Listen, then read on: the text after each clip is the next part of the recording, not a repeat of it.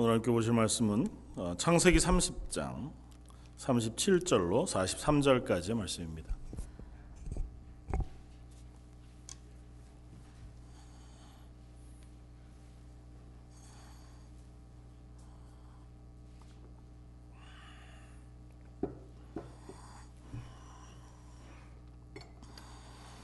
창세기 30장 37절로 43절까지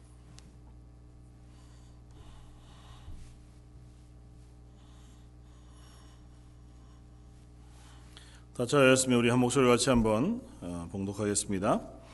야곱이 버드나무와 살구나무와 신풍나무의 푸른 가지를 가져다가 그것들의 껍질을 벗겨 흰 무늬를 내고 그 껍질 벗긴 가지를 양떼가 와서 먹는 개천의 물 구유에 세워 양떼를 향하게 하매 그 떼가 물을 먹으러 올 때에 새끼를 베니 가지 앞에서 새끼를 뱀으로 얼룩얼룩한 것과 점이 있고 아롱진 것을 낳은지라.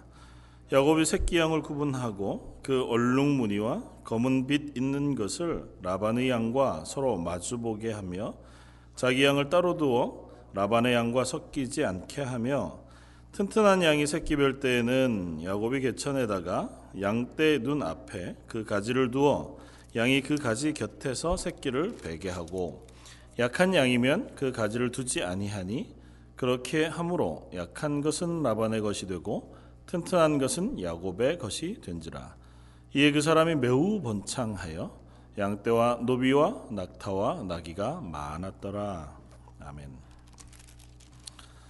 어, 오늘은 창세기 29장, 30장 그리고 뭐 가능하면 31장까지 어, 세 장에 걸쳐서 나타나 있는 어, 야곱의 그 바단 아람 그러니까 외삼촌 라반의 집에서의 삶을 가지고 약속을 이루시는 하나님이라는 제목으로 함께 은혜를 나누고자 합니다. 어, 야곱의 인생을 우리가 살펴보다가 보면 어, 참 우리가 살아가는 인생과 많이 닮아 있다. 아니면 우리가 이제 야곱과 같은 연약한 자리에서 그리스도인으로 살아가는구나 하고 하는 사실을 자주 이제 보게 되어집니다. 어, 야곱은 끊임없이 자기 지혜를 따라서 자기가 방법을 어, 강구해서 어, 복받기를 원하고 무엇인가를 얻고 획득하려고 합니다. 그래서 좀 거칠게 얘기하면 야곱의 인생은 사기치는 인생 혹은 남을 속여 내 배를 불리려고 애쓰는 인생이라고 얘기해도 과언이 아닐 만큼 어쨌든 자기의 지혜를 내어서 자기의 삶을 이끌어 가려고 애씁니다. 물론 때로는 정당하고 또 때로는 그것이 뭐 불법적인 일이 아니라 자기가 당연히 받아야 할 것들을 받는 어, 그런 것이기도 하지만 그 모든 어, 이야기 속에서 어, 야곱은 철저하게 하나님을 의지하기보다는 자기의 지식을 의지하는 것 같아 보입니다.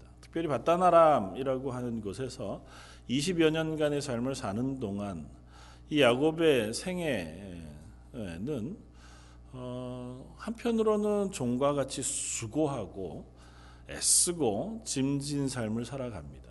그러면서 네 명의 아내를 얻고 12명의 아이를 얻습니다. 아직 베냐민이 태어나기 전이니까 11명의 어, 아들들과 한 명의 아, 딸까지 12명의 자식을 얻고 그리고 오늘 본문 마지막 어, 절이 고백하고 있는 것처럼 그가 어, 매우 번창해서 양떼와 노비와 낙타와 나귀가 아주 많아질 만큼 부요하게 그의 인생이 번창해졌습니다. 그러니까 20년 동안의 변화지 허롤 단신 자기 육체 하나 이끌고 어, 형 에서의 어, 분노를 피해서 도망갔던 야곱이 이제는 거대한 가족과 수많은 재산을 어, 이끌고 그 집에서 나오게 되어집니다.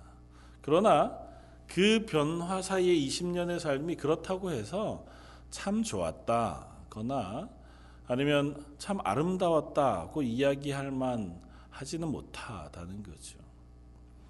그럼에도 불구하고 이 29장, 30장, 31장을 어, 진행하면서 하나님은 야곱에게 끊임없이 복을 베푸시고 그를 지키시고 그가 이 바다나람이라는 곳으로 가는 그 길가 베델에서 나타나셔서 약속하셨던 약속.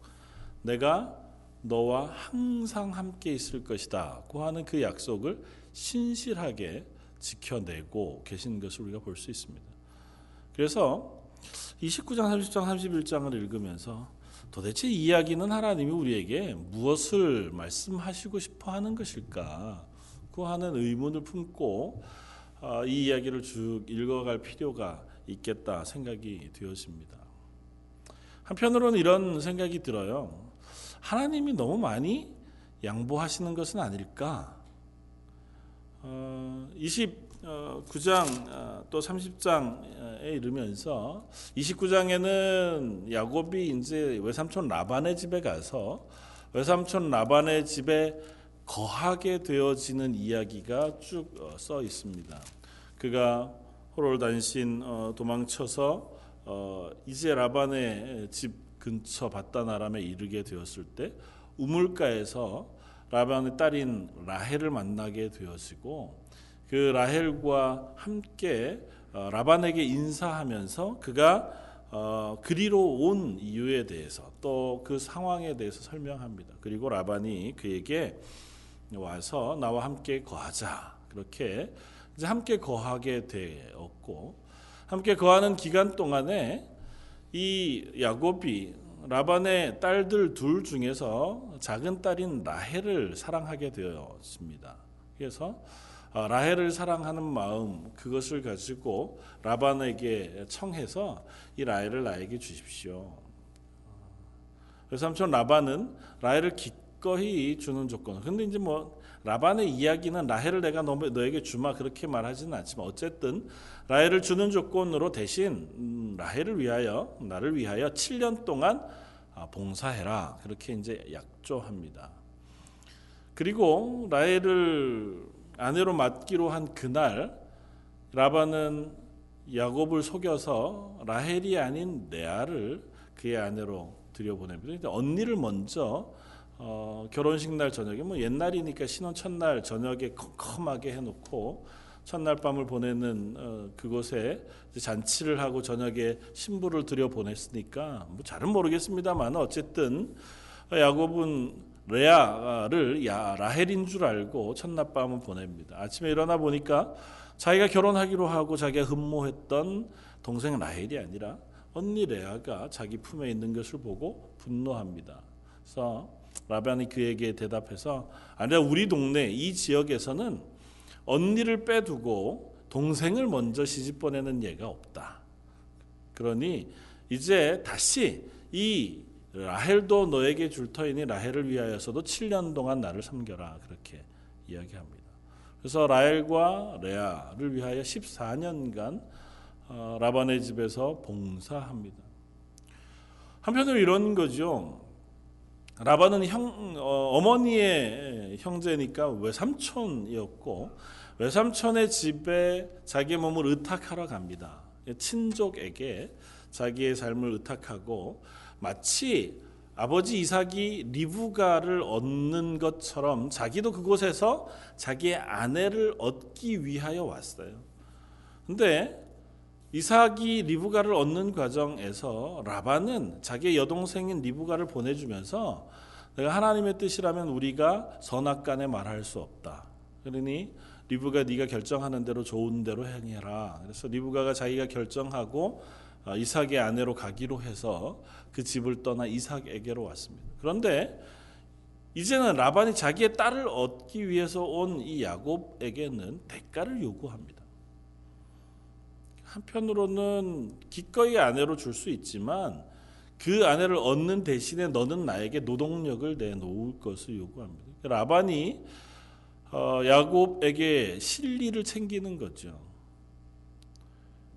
내 딸을 너에게 아내로 줄 터이니 너는 내게 그만큼의 육체적인 봉사를 해 줄 것을 요구합니다. 그래서 레아와 라헬을 도합 14년이라고 하는 기간을 야곱은 외삼촌 라반의 집에 종과 같이 삽니다. 자기 아내를 얻기 위해서 외삼촌의 집에 몸을 의탁하러 간 야곱이 어, 한편으로 보면 외삼촌의 속임이죠. 외삼촌이 속여서 라헬 대신에 레아를 주므로 그로 인하여 원래 계획했던 7년이 아닌 14년 동안이나 외삼촌의 집에 종살이를 하게 되었습니다. 그리고 나서 이 14년이 다 지난 이후에 야곱이 라반에게 요구합니다. 지금 14년을 내가 열심히 봉사했어요.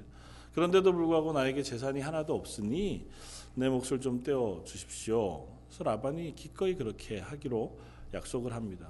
대신에 라반은 참 착한 척하고 얘기해요. 의로운 척 얘기하는데 그러나 라반은 라반의 실리를 엄청나게 챙깁니다. 그러니까 허투루 결코 내가 가진 재산을 이 야곱에게 주고자 하지 않아요. 야곱은 그에 반해서 내가 노력한 대가를 기꺼이 받아야겠다고 하는 마음을 가지고 있습니다. 그러니까 중간에 하나님은 별로 없어요. 이 둘 사이의 이야기 속에는 서로의 지식과 서로의 지혜와 서로의 계략이 서로 충돌해서 누가 서로의 이익을 더 많이 얻어낼 것이냐. 그 하는 싸움 같아 보입니다. 근데 야곱이 형 외삼촌 라반에게 이야기합니다. 어, 다른 것 말고 외삼촌이 가지고 있는 모든 양떼와 연소떼 중에서 어, 검고 색깔 있거나 아니면 아롱진 것, 알록달록한 것은 내게 주십시오. 흰 것은 다 어, 라반 외삼촌의 것으로 하고 나머지만 제 것으로 하겠습니다. 그렇게 이야기합니다.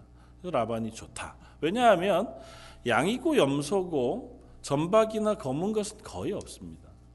이제 어떻게 보면 뭐 흑염소라는 것이 있긴 있지만 기본적으로 유전적으로 그 아마 라반이 치던 양떼와 염소떼 가운데 검거나 얼룩덜룩한 것이 그리 많지 않았겠죠. 그러니까 라반이 좋, 좋다. 그 뭐그 그 정도쯤은 얼마든지 내가 내게 줄 수 있다 이렇게 생각한 거겠죠. 그리고 주기로 약조한 그 바로 다음에 이 둘을 갈라 놓습니다. 그 검고 얼룩지고 아롱다롱한 이 전박이 되어진 이 야곱의 것이라고 분류되어진 것은 따로 띄워놓고 라반의 것, 흰 것들은 다 모아서 따로 띄워 놓습니다. 그래서 이 둘 사이를 3일간의 거리를 띄워둬요. 그러니까 서로 두 개가 섞이지 않도록. 괜히 섞여서 어, 둘 사이에 새끼를 낳으면 혹시라도 검거나 얼룩덜룩하거나 아롱지거나 뭐 이런 점박이가 나와서 라반의 재산이 야곱의 재산이 되는 것을 방지하기 위해서 라반이 정책적으로 뭐 자기의 지혜를 따라 띄워놓습니다. 야곱도 어그리를 하고 그리고 나서 이제 아주 하얀 것들만 가지고 야곱이 다시 어 6년 동안 이 양떼를 칩니다. 그러니까 라반은 어떻게 보면 손도 안 대고 코를 푸는 거죠. 내 양떼를 잘 쳐주는 야곱이 내 재산을 불려주고 지금까지도 라반은 그렇게 고백해요. 네가 하나님께서 너에게 복을 주셔서 내 재산이 이렇게 불어났다고 라반이 고백해요. 그러니까 야곱 때문에 라반이 복을 받아 재산이 불어났는데 그 와중에서도 또 이 야곱에게 줄 것은 아주 적은 부분만 주고 나머지는 다 내가 가질 수 있고 그것을 또 야곱이 쳐주니까 얼마나 좋습니까? 아주 좋은 결정을 했다 생각을 했죠. 그리고 나서 오늘 본문 우리가 읽은 내용 야곱이 그리고 나서 흰 라반의 양떼를 치는데 자기 나름대로 지혜를 냅니다. 나뭇가지들을 꺾어다가 어, 이제 얼룩무늬를 낸 거죠. 이 나무가 뭐 시커먼 나무인지 모르겠지만 어쨌든 깎아서 검고 흰 것이 얼룩덜룩하게 이렇게 나타나게끔 눈에 볼 때 그래서 새끼 벤 염소나 양이 튼튼한 것들이 와서 물을 먹으려고 하면 그 앞에다 그것들 쭉 세워놔서 태교를 시킨 거죠. 이, 이걸 보고 물을 먹은 염소나 양떼는 다 얼룩지고 껌거나 뭐 아롱다롱한 것들을 다 낳았어요. 이게 무슨 일인지 모르지만 그래서 갈수록 야곱의 재산은 많아져요. 사실은 유전적으로 보면 불가능한 일인데 흰 애들은 약한 애들이 와서 물 먹을 때만 이거 싹 치웁니다. 약한 건 별로 필요 없으니까. 그러니까 걔네들이 놓는 건 다 해요. 하얀 애들이 나왔고 건강하고 튼튼하고 쓸만한 애들이 어, 임신을 하고 와서 물을 먹으면 그 나뭇가지들을 놓아 놓으니까 그것들이 놓은 것들은 다 어, 야곱의 것이 되어 가는 겁니다. 그것도 나중에 31장에 보면 라반과 야곱 사이의 이야기를 통틀어 이야기하다가 보면 라반이 열 번이나 그 이야기를 말을 바꿉니다. 어떻게 말을 바꾸냐면 야 아니다 이번에는 점박이만 네 거지 나머지는 다 내 거야. 그래서 검거나 뭐 아롱다롱한 거 이런 것들은 내 거고 넌 점박이만 가져. 그랬다가 점박이가 또 막 많아져요. 그러면 아니야 이번에는 알롱달롱한 것만 너가 가지고 점박이는 내 거야. 그게 무슨 차이가 있는지 모르겠지만 어쨌든 그런 식으로 해서 라반은 자기 몫을 챙기기 위해서 애를 썼어요. 야곱이 그렇게 이야기합니다. 라반 당신이 나와 언약한 걸 열 번이나 바꾸면서 내게 줄 몫을 안 주려고 애썼다. 고백해요. 그런데도 불구하고 결국은 야곱의 재산이 너무너무 많아졌다는 겁니다. 이 이야기를 읽으면서 어, 이게 무슨 말씀을 하나님 하시는 걸까 하는 것들을 한번 깊이 생각해 보았으면 좋겠다 생각이 듭니다. 하나님 그냥 야곱을 불문가지하고 복주시기로 작정하셔서 그에게 계속해서 복을 부으시는 것일까? 야곱이 실수를 하든 범죄를 저지르든 그가 하나님 앞에서 온전하지 못하든 상관없이 그냥 하나님 막 복을 주셔서 그를 어, 복받은 사람으로 만들어 가시는 걸까? 그렇게만 읽기에는 참 어려움이 있습니다. 아니면 야곱이 자기가 했던 계획, 그러니까 에서를 속여서 또 아버지 이삭을 속여서 하나님의 복을 가로채고 이 라반의 집에 와서도 자기의 지혜를 내어서 아내들을 얻고 라반의 염소와 양떼 중에서 좋은 것들만 자기 것을 삼으려고 하는 이 계획들이 성공해서 야곱이 굉장한 부를 얻고 복을 받았다. 성경 그 이야기를 하고 있는 것 같아 보이지도 않습니다. 도대체 이 이야기를 통해서 하나님 우리에게 하고자 하시는 것은 뭘까? 이런 것으로 생각해 보면 어떨까 하는 어, 마음이 들었습니다. 하나는 야곱의 삶이 마치 인간 우리들의 하나님을 향한 태도와 비슷하겠다.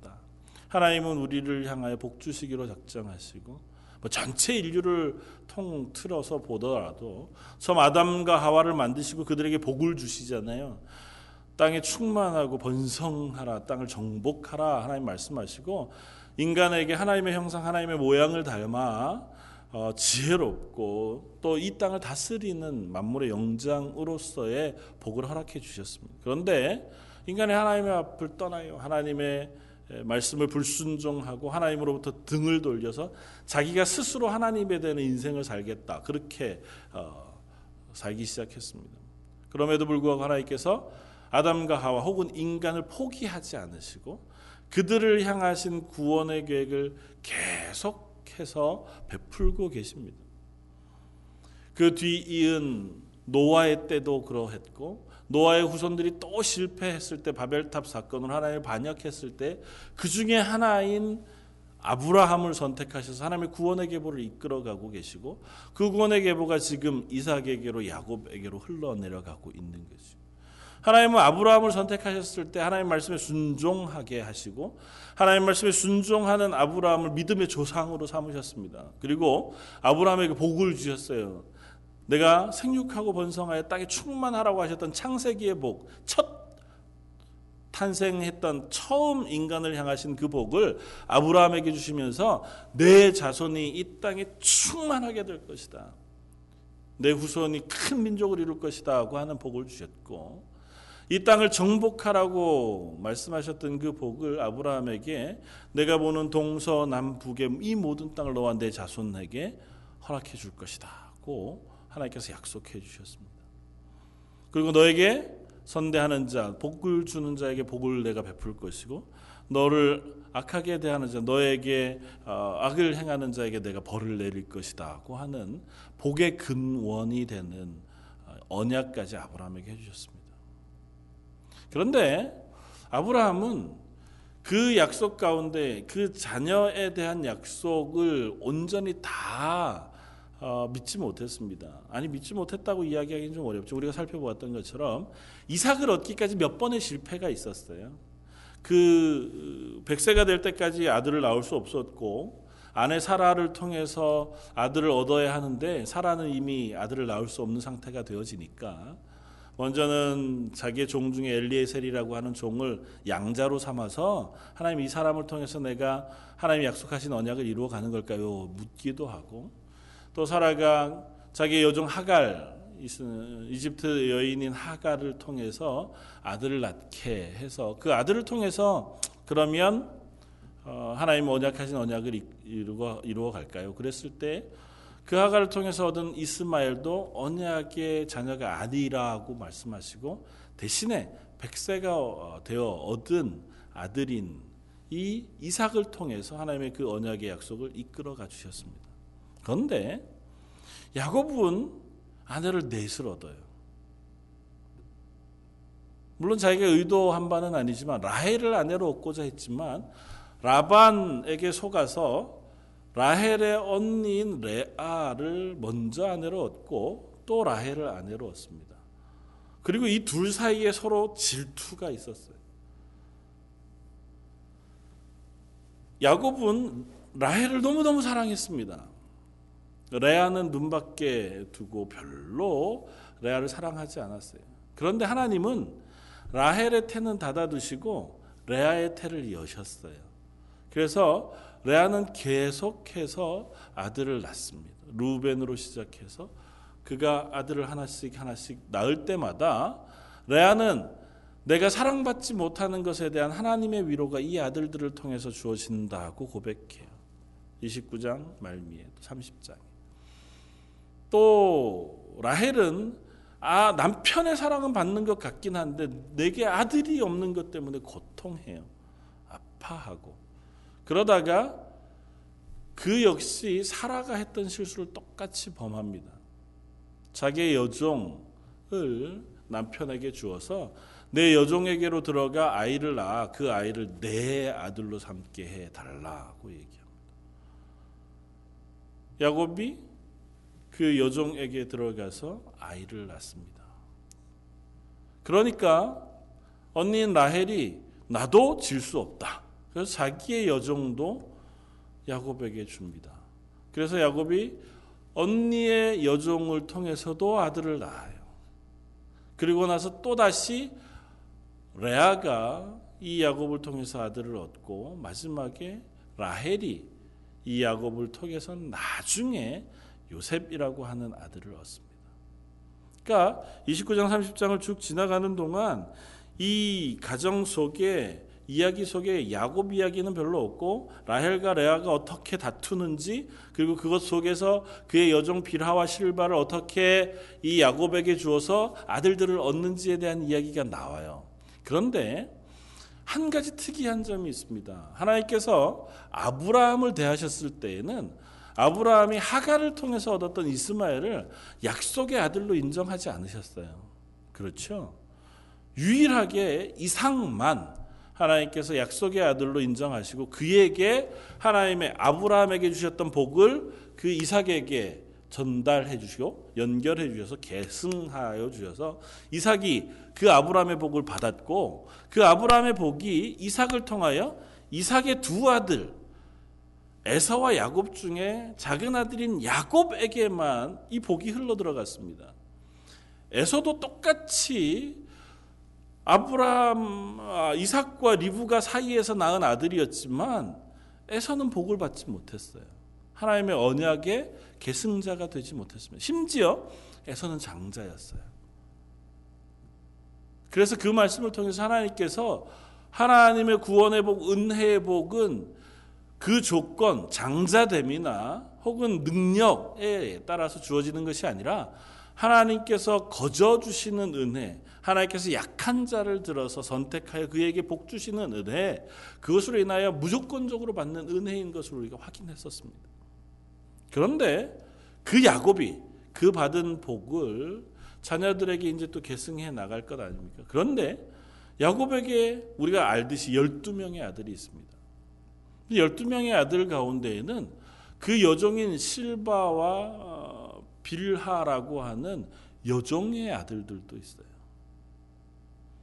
만약에 아브라함에게 말씀하셨던 하나님의 뜻대로라면 이 야곱의 아들들 가운데에서 뭐 레아의 자식이나 라헬의 자식은 그래도 어쨌든 인정할 수 있어요. 그나마 그래도 정상적인 결혼을 통해서 얻었으니 뭐 둘을 아내로 얻은 게 정상적이라고 얘기하면 좀 어, 어렵긴 하지만 어쨌든 그래도 그냥 아주 간단하게 얘기해서 그 아들들을 인정한다 하더라도 종을 통하여 얻은 여종들을 통하여 시기 질투의 결과로 야곱에게 얻어진 아들들을 생각하면 그들에게는 하나님의 축복의 언약이 전달되어지거나 어, 주어지는 것이 의아해 보입니다. 그럴 거면 왜 에서는 버리시고 왜 이스마엘은 버리셨을까라고 하는 질문을 해볼 수 있잖아요. 그런데 하나님은 그 열두 아들들을 다 이스라엘이라고 하는 이름으로 하나님의 선택받은 민족을 삼으십니다. 저는 이 말씀을 읽어가면서 이렇게 얘기하면 좀 너무 지나친 면이 없지 않겠지만 하나님이 조금씩 양보해 가시는 것 같아 보입니다. 하나님의 구원의 계획, 하나님이 우리를 향하여 하나님의 은혜를 베푸세요. 그런데 그 은혜를 받은 인간이 하나님의 언약 가운데 늘 바로 서지 못합니다. 하나님은 우리를 붙잡고 구원을 이루시기 위해서 하나님의 언약하시고 약속을 이루시기 위하여 끊임없이 우리를 향하여 복을 주시고 지키시고 인도하시고 그것을 깨닫게 하시기 위하여 말씀하시고 그 증거들을 우리 삶 속에 보여주시는데 우리들은 그것에도 불구하고 그 하나님의 언약 앞에 온전하게 서지 못하는 거죠. 자꾸 실패하고 또 그 약속에도 불구하고 또 넘어져서 다른 길로 가고 내 생각대로 또 다른 것들을 무슨 무엇인가를 추구하는 겁니다. 하나님께서 처음에는 이것으로 언약하셨지만 이것을 벗어난 인간들을 버려두고 다 포기하실 수 없어서 하나님께서 그 은혜를 또 양보하셔서 그들을 붙잡아 놓으시고 또 그곳에서도 한 걸음 더 나아가 실패하는 인간들을 또 포기하지 않으시고 찾아가셔서 그들을 또 하나님의 은혜의 언약 안으로 놓아두고 계시는 것 같아 보인단 말이에요. 결국에는 그 하나님께서 어디까지 우리를 향하여 양보하시냐 하면 하나님 당신 하나님의 독생하신 아들을 우리를 대신하여 십자가에 죽으시도록까지 우리를 향하신 은혜를 양보해 보고 계시는 것 같아 보인다. 물론 그것이 다 하나님의 은혜죠. 하나님의 주권 가운데 이루어진 일입니다. 하나님께서 굳이 내가 계획을 했는데 그 계획이 실패했으니 하늘 수 없다. 내가 좀 더 양보해 주게. 그런 의미는 아니에요. 그럴 수는 없습니다. 하나님께서 그렇지는 않으신데 그냥 이 말씀을 읽어 가는데 보니까 하나님 우리를 향하여 은혜 베푸시는 것들이 때로는 우리가 그 은혜 앞에 그 말씀 앞에 순종하지 못하여 실패할 때 하나님께서 그냥 너 실패했어 끝 안 돼. 내가 열 번까지는 봐주지만 열한 번째 실수부터는 내가 너를 봐줄 수 없어. 정해 놓으시고 열 번까지는 그냥 참으셨다 열 번이 넘어가면 넌 안 돼. 탈락. 이렇게 하시는 하나님이 아니라 끝까지 우리가 실패하면 또 찾아오셔서 우리를 붙잡아서 하나님 말씀 앞으로 옮겨 놓으시고 우리가 그 언약에서 실패해서 또 넘어지면 그를 우리 불러다가 하나님의 약속 가운데로 자꾸 자꾸 불러오시는 하나님을 이 말씀 속에서 보게 된단 말이죠. 이스라엘의 역사가 그러하잖아요. 하나님의 언약 가운데 이스라엘이 하나님의 백성으로 부르심을 받았습니다. 그런데 그들이 이 가나안 땅에서 유다 혹은 이스라엘로 살면서 끊임없이 하나님의 언약 앞에서 실패했습니다. 어디까지 가냐 하면 하나님이 너는 더 이상 내 백성이 아니다. 그 선언하시는 자리까지 가요. 하나님께서 언약하신 그 언약 내가 다윗의 왕위가 이 곳에서 끊어지지 아니하리라고 약속하신 그 약속을 파기하시고 다윗의 왕위가 결국 끊어서 북이스라엘과 남쪽 유다가 완전히 멸망하게까지 하나님께서 그들을 버려 놓으실 수밖에 없는 자리까지 실패합니다. 그런데도 하나님께서 그 언약을 지키셔서 다시 다윗의 후손으로 하여금 하나님의 나라의 왕을 삼으세요. 그리고 다시는 실패하지 않으실 예수 그리스도를 통하여 하나님의 언약을 완성하기까지 하나님 우리를 향하신 구원의 계획을 포기하지 아니하시고 실패하지 않으셨다고 성경은 이야기합니다. 오늘 야곱의 이야기를 쭉 읽어갑니다. 어떻게 야곱이 자기의 지혜를 내어서 나뭇가지를 깎아 임신한 양과 염소 눈앞에 두었다고 해서 그 양과 염소가 얼룩덜룩하고 거뭇거뭇한 새끼를 낳겠습니까? 뭐 중고등학교 때 어, 생물 시간에 유전 법칙, 멘델의 유전 법칙 뭐 이런 거 배우셨잖아요. 그 유전 법칙에 눈이 보는 것 때문에 아기 색깔이 바뀌는 경우가 있나요?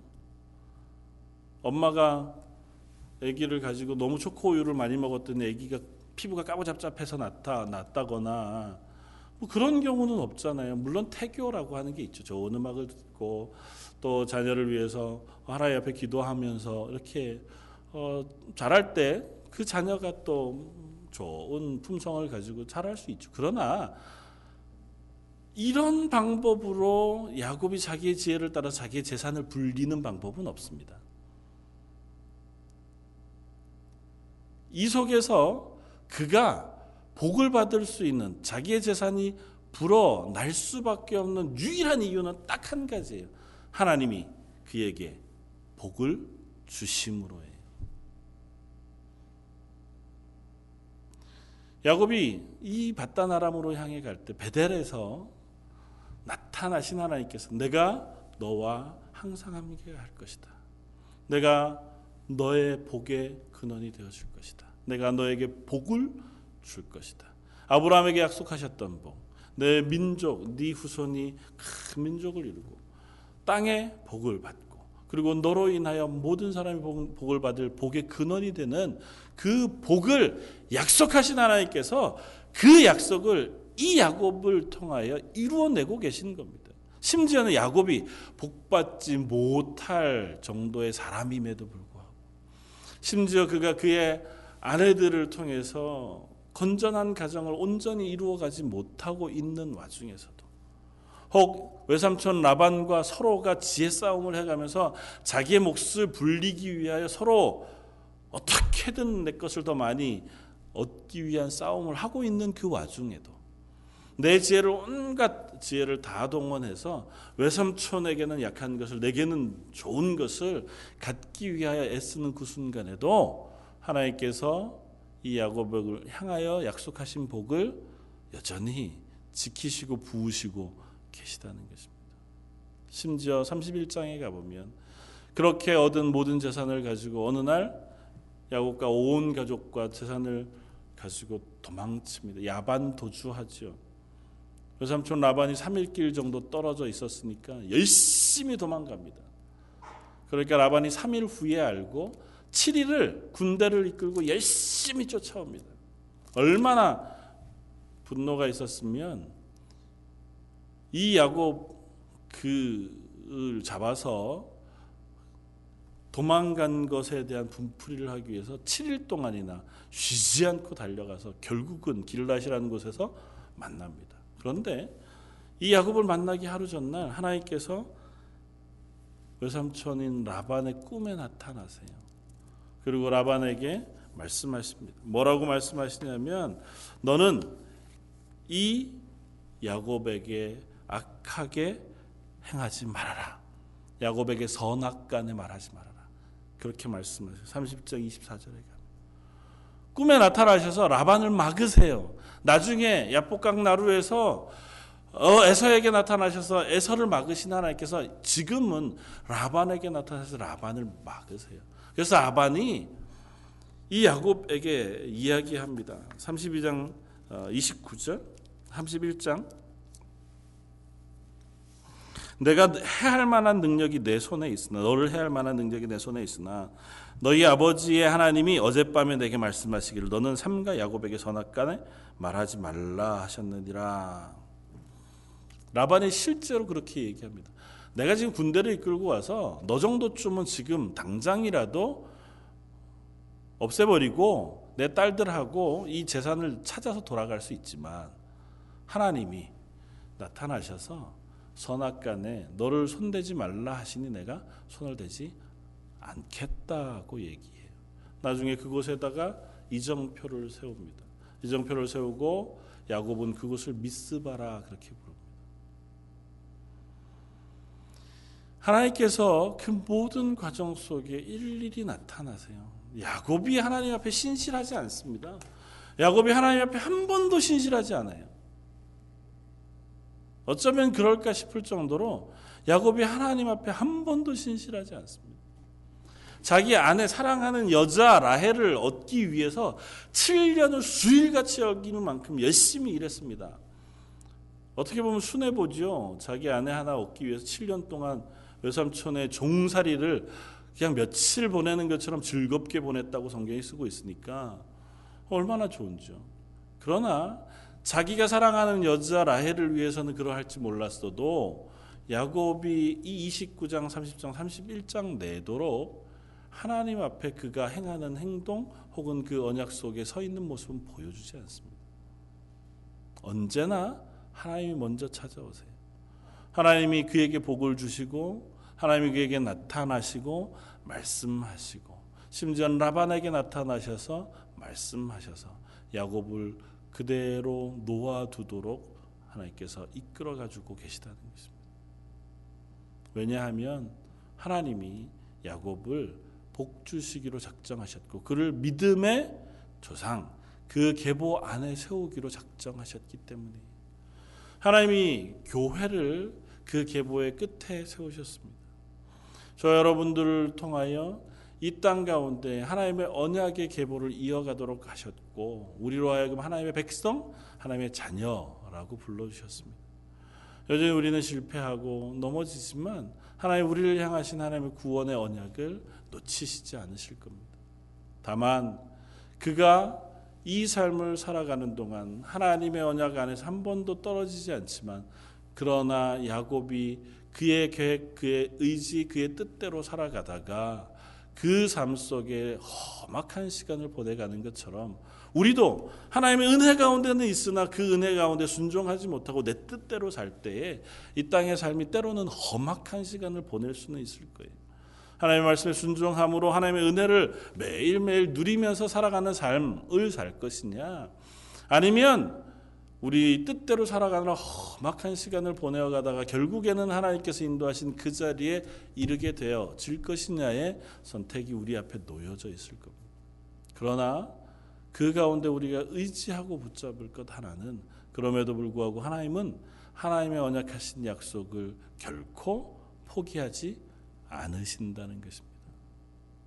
저 여러분들을 하나님의 자녀로 부르신 이상 저 여러분들을 하나님 나라 인도하기까지 우리를 향하신 하나님의 언약과 계획을 포기하시지 않으실 줄 믿습니다. 그 야곱을 결국은 이스라엘로 만드셔서 하나님 앞에 신실한 사람으로 만들어 가시는 하나님, 그 하나님께서 저와 여러분들의 인생도 그렇게 만들어 가실 줄 믿습니다. 어쩌면 부침을 겪겠죠. 어쩌면 야곱처럼 때로는 고난의 시간을 겪어 가기도 할지 모르겠습니다. 그러나 그 과정을 통과해 가면서 우리 속에 성령의 열매들을 하나씩 하나씩 맺어갈 수 있도록 우리를 바꾸시고 변화시키시기를 기뻐하시는 하나님이신 줄 믿습니다. 기도하면서 하나님 저희가 하나님 뜻 아, 아래에서 겸손히 그리고 순종함으로 하나님의 사람이 되어가게 해주시길 바랍니다. 거침으로 하나님이 어, 쉽게 표현해서 우리를 때려서 그곳으로 가져가지 않고 우리가 순종해서 자발적으로 하나님의 은혜 가운데 설 수 있는 하나님의 사람들 되게 해주십시오. 기도하는 저 여러분들 되시기를 주님의 이름으로 부탁해 드립니다. 한번 기도하겠습니다. 감사와 찬양 받으시기 합당하신 주님. 라반의 집에서 20여 년의 삶. 야곱은 아내도 얻고 자녀도 얻고 재산도 많아지는 시간이었지만 그러나 자기 뜻대로 살아가느라고 남의 집에 종살이 하는 것과 같은 지친 시간이기도 했었음을 고백합니다. 그러나 그 모든 과정 속에 하나님께서 매일매일 개입하시고 은혜 베푸시고 복을 주셔서 하나님이 언약하신 그 복을 하나씩 하나씩 이루어 가시는 것을 저희가 봅니다. 이 땅 가운데 살아가는 저희들의 삶이 또한 그러한지 되돌아봅니다. 하나님 우리를 구원하여 하나님의 백성 삼으시고 우리에게 하나님의 은혜를 부으시고 하나님의 나라까지 인도에 가심에도 불구하고 우리의 삶을 내 힘으로 살아내느라고 내 지혜를 가지고 그것을 이루어내느라고 지치고 힘겨운 시간들을 보내어 가고 있지는 않은지요. 하나님 그 속에서 하나님의 뜻을 붙잡고 겸손히 순종함으로 하나님의 은혜를 이 땅에서도 누리고 그것으로 인하여 기뻐하며 평안할 수 있는 하나님의 교회 성도들 되게 하여 주옵소서. 오늘 말씀 예수님 이름으로 기도드립니다. 아멘.